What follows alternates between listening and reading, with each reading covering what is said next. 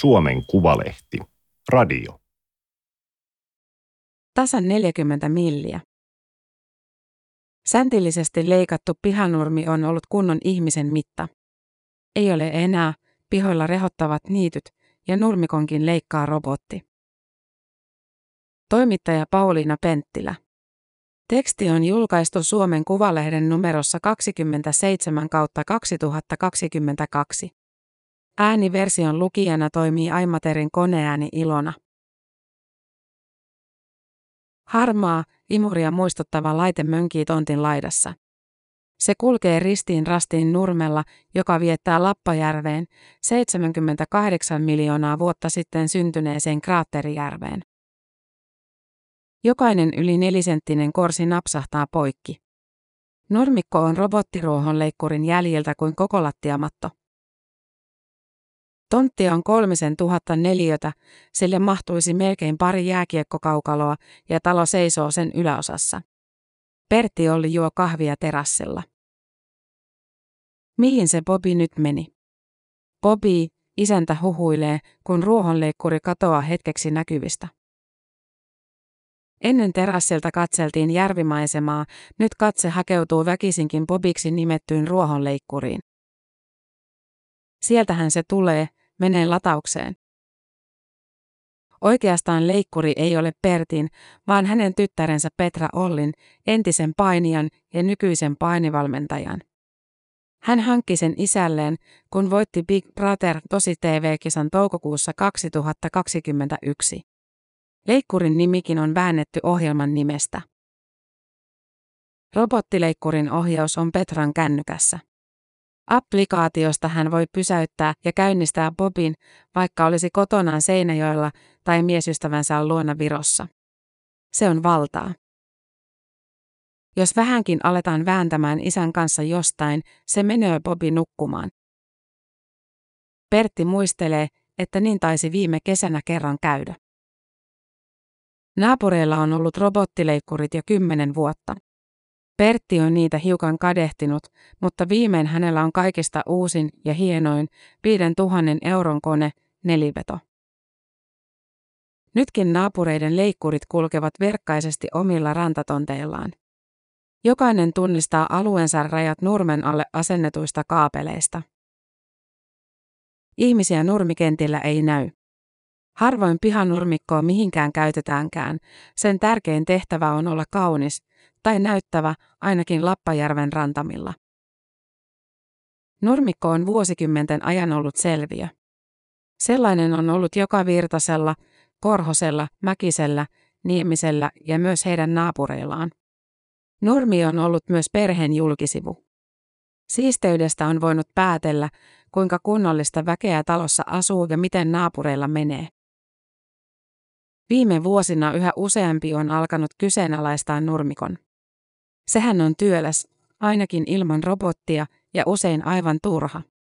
Sitä on hoidettava koko kesä, eikä se tuota mitään. Jos olisi piha täynnä vaikkapa viinimarjapensaita, pääsisi kesäkuukaudet vähemmällä ja pysyisi mehuissa. Ollien nurmikolla on ollut käyttöä. Kaikki kolme lasta urheilevat. Kun Petra paini aktiivisesti ja voitti EM- ja MM-kisoja, hän nosteli pihalla puntteja ja työnsi traktorin rengasta. Nyt nurmi toimii golfkenttänä. Pertti neuvoo, Petra ottaa hyvän asennon ja pamauttaa väkevän swingin palloon. Valkoinen täplä katoaa kauas taivaalle. Hetken kuluttua järveltä kuuluu loiskahdus. Pertti innostuu. Hieno lyönti, aivan suora. Ollien pihanurmessa erottuu suorakaiteen muotoinen painauma. Siinä on ollut mansikkamaa. Talo on Pertin vanha kotitalo, valmistunut 1960-luvun lopussa. Mansikkamaan lisäksi pihalla on ollut perunapenkkiä ja kasvimaata. Pertin äiti laitteli kukkapenkkejä ja terassin alapuolella oli joskus jopa lampi. Pertin perhe muutti talon vuonna 2008. Oltiin innokkaita, uusittiin mansikkakin. Mutta ei se menestynyt. Mansikkamaan paikalle haaveillaan pihasaunaa. Hyötyviljelmät ovat kutistuneet pariin viljelylaatikkoon. Marjapuskia on, ja rannassa kasvaa suuria vanhoja tyrnipuita. Lammen paikalla on pieni, kiveyksen reunustama kukkapenkki. Siihen on säästetty myös pihan vanhoja kasveja, kuten maksaruohoa ja pikkusydäntä. Vielä 1800-luvun lopulla suomalainen rahvas piti puutarhanhoitoa herrasväen hullutuksena. Kartanopihojen kukkapenkit olivat hienostelua, kaalin ja porkkanan viljely ihmisten ruuaksi aivan omituista. Harmaiden torppien pihoissa pellot ulottuivat ikkunoiden alle saakka. Sivistyneistö teki puutarhasta osan kansakunnan rakennusprojektia, kertoo Julia Donner väitöskirjassaan kasvitarhasta puutarhakotiin. Oma puutarha oman kodon ohessa. Siihen päämäärään tulee meidän pyrkiä. Kotitarha, oikein viljeltynä ja sen tuotteet oikein käytettynä, on aarre, lausui Gustav Ignatius, tuleva maaherra ja sisäasiainministeri Kuopion 11. maatalousnäyttelyssä vuonna 1906. Kasvisten viljely kohotti perheiden elintasoa. Puutarhanhoidosta tuli naisten työtä, jota naisasialiikekin kannatti. Työllä oli merkitystä kansakunnalle. Jos puutarhoissa oli nurmia, ne olivat ratamoa, heinää ja luonnonkukkasia. Kulkureiteiltä ne talloutuivat lyhyiksi, muualta joskus niitettiin. Toisen maailmansodan jälkeen Suomi hiljalleen vaurastui ja 1960-luvulla kasvimaiden, hedelmäpuiden ja marjapensaiden lomaan alettiin kylvään nurmikkoa. Seuraavalla vuosikymmenellä ruohonleikkurit jo säksättivät tiilitalojen pihoissa uusilla asuinalueilla. Amerikkalainen unelma oli saapunut Suomeen. Yhdysvaltojen esikaupunkeja alettiin rakentaa 1950-luvulla. Jokaisen omakotitalon edustalle tuli iso, säntillinen pihanurmi, usein samankokoinen koko naapurustassa. Nurmikosta tuli vaurastumisen ja hyvinvoinnin symboli. Sen juuret olivat kaukana, kolmen vuosisadan takaisessa Euroopassa. Kuninkaalliset palatsit ja herttualliset linnat tekivät nurmikosta vallan symbolin, kirjoittaa Juval Noah Harari kirjassaan Homo Deus. Huomisen lyhyt historia. Versain muotopuutarha nurmikoinen syntyi 1600-luvulla, Britanniassa aristokraattien kartanoita ympäröivät nurmet. Vain todella rikkailla oli varaa pihaan, jota edes eläimet eivät laiduntaneet. Nurmikko oli pelkkää silmänruokaa. Juhlissa ylimystä ilotteli vihreällä matolla. Työläisetkin pääsivät nurmikolle siinä vaiheessa, kun sitä oli leikattava. Ensimmäinen ruohonleikkuri patentoitiin Britanniassa vuonna 1830, sitä ennen leikkuu ja trimmaus hoituivat viikatteella, sirpeillä ja saksilla. Kun myöhäismodernilla ajalla kuninkaita syöstiin vallasta ja herttoilta katkaistiin kaula, heidän jälkeensä tulleet presidentit ja pääministerit säilyttivät nurmikot, Harari kuvaa. Nurmikosta tuli statussymboli. Esikaupungeissa sen kautta myös sitouduttiin osaksi yhteisöä. Hyvämaineisilla alueilla kaikkien nurmien oli oltava yhtä tiukassa ojennuksessa.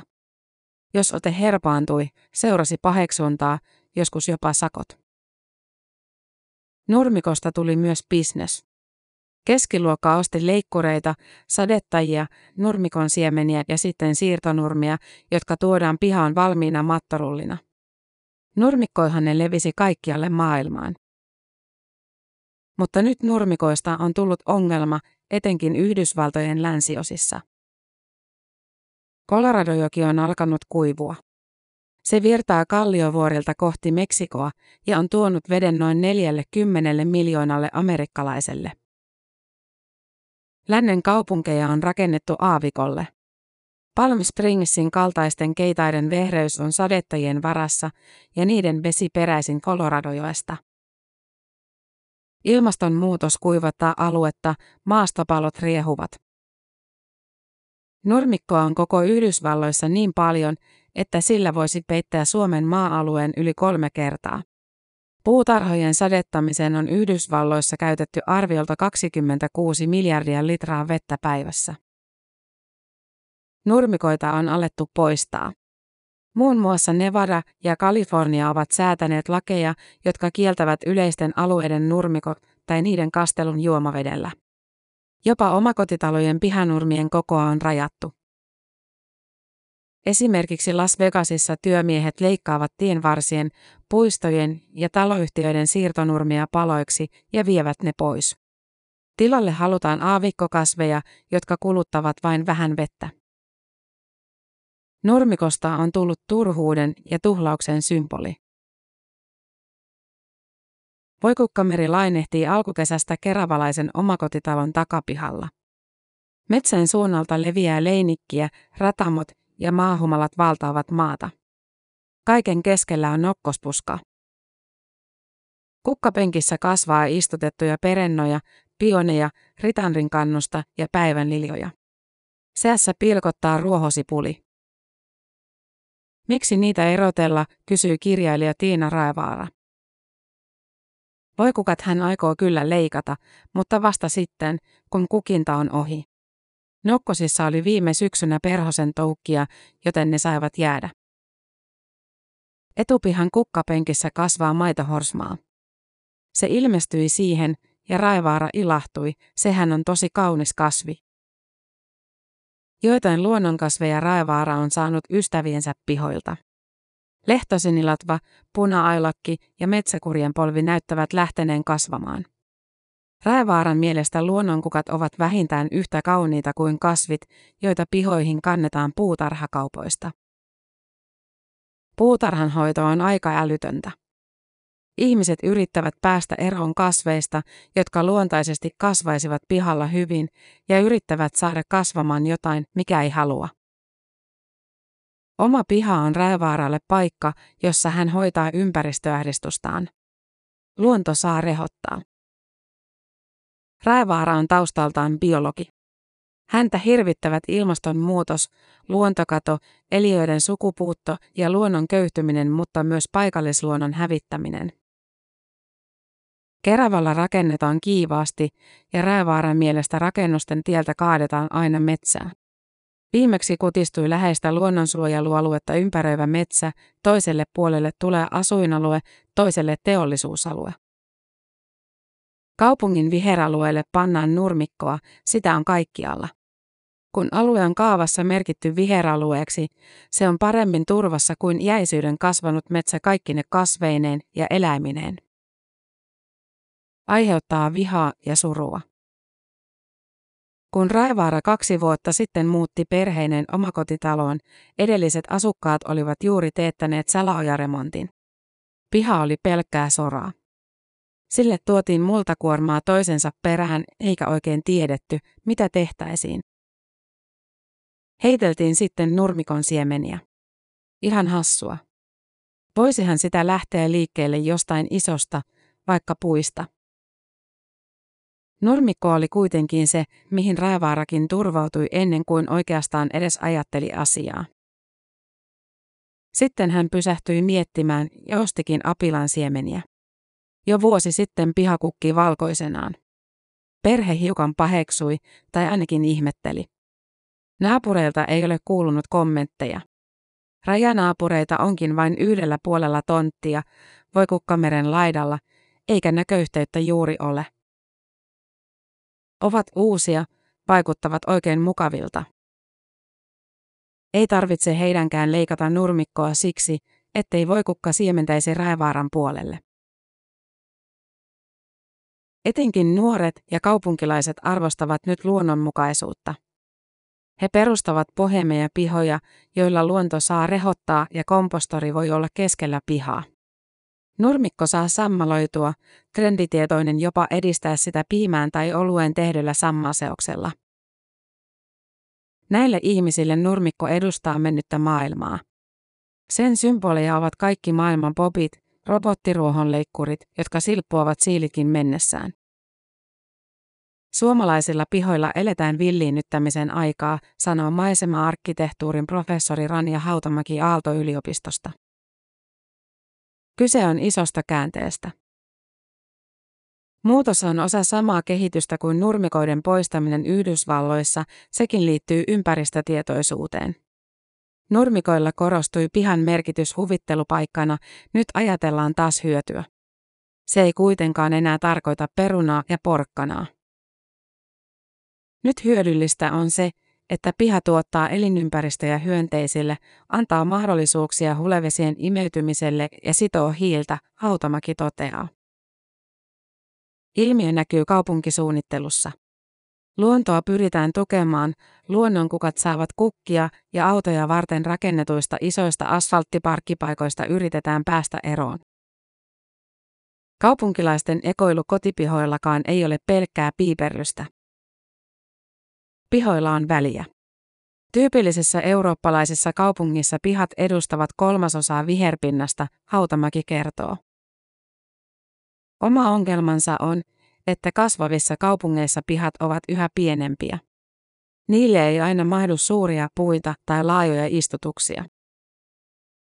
Suomalaisia ovat herätelleet rankkasateet, joiden jälkeen vesi tulvii kadulla ja pölyttäjien kato. Ylen parin vuoden takainen Pelasta pörriäinen kampanja sai ihmiset todella liikkeelle, Hautamäki toteaa. Ylen mukaan kampanjan ilmoitettiin kesän 2020 aikana 75 935 tekoa, joilla pyrittiin turvaamaan pölyttäjien elinoloja. Suosituimpia tekoja olivat pölyttäjäystävällisten kasvien istuttaminen ja hyönteishotellien rakentaminen.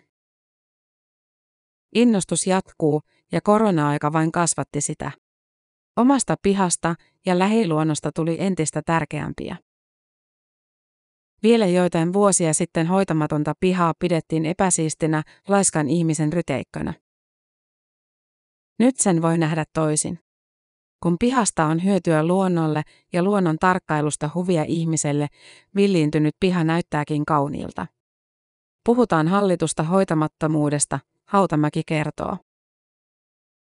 Omakotitalon piha on aina omistajansa näköinen, ilmentää hänen arvojaan. Iso osa suomalaisista on kuitenkin edelleen nurmikkokansaa ja nurmikko ansaitsee myös puolustuspuheen. Nurmikolla on hyvä pelata ja leikkiä. Se on lapsillekin turvallinen, punkit ja käärmeet eivät hoidetulla nurmella viihdy. Nurmi sitoo hiiltä, sillä se kasvaa koko ajan ja se myös läpäisee vettä. Se on paljon parempi vaihtoehto kuin kiveys tai patio. Kun leikkuujäte silppuuntuu lannoitteeksi, erillistä lannoitusta ei juuri tarvita. Robottileikkurit eivät jätä jälkeensä ruohokasoja, vaan hippusia, jotka katoavat nurmeen. Uudet ruohonleikkurit toimivat sähköllä. Niistä ei tule bensankatkuisia päästöjä eikä melusaastetta. Bobby on mullistanut Pertti Ollin elämän. Hän suunnittelee, että rakentaisi sille suojan, sellaisen koirankopin näköisen. YouTubessa hän on nähnyt sellaisia. Ennen Pertti käytti tunteja pihan leikkaamiseen, ei sitä edes kerralla jaksanut. Työtapaturman takia Pertillä on vasemmassa kädessä proteesi kyynärpään alapuolella. Se tietysti teki homman vielä raskaammaksi. Kersat eivät olleet innokkaita leikkaamaan, Pertti moitiskelee. Petralla on vastaus valmiina. Ei ollut palkkaa ihan kohillaan. Leikkaaminen onkin ollut miesten työtä, suorastaan kunnia-asia. Eikä suomalainen ole päässyt siitä vähällä, sillä Pohjolassa nurmikko kasvaa harvinaisen reippaasti. Nurmi pitää kosteesta ja valoisista oloista.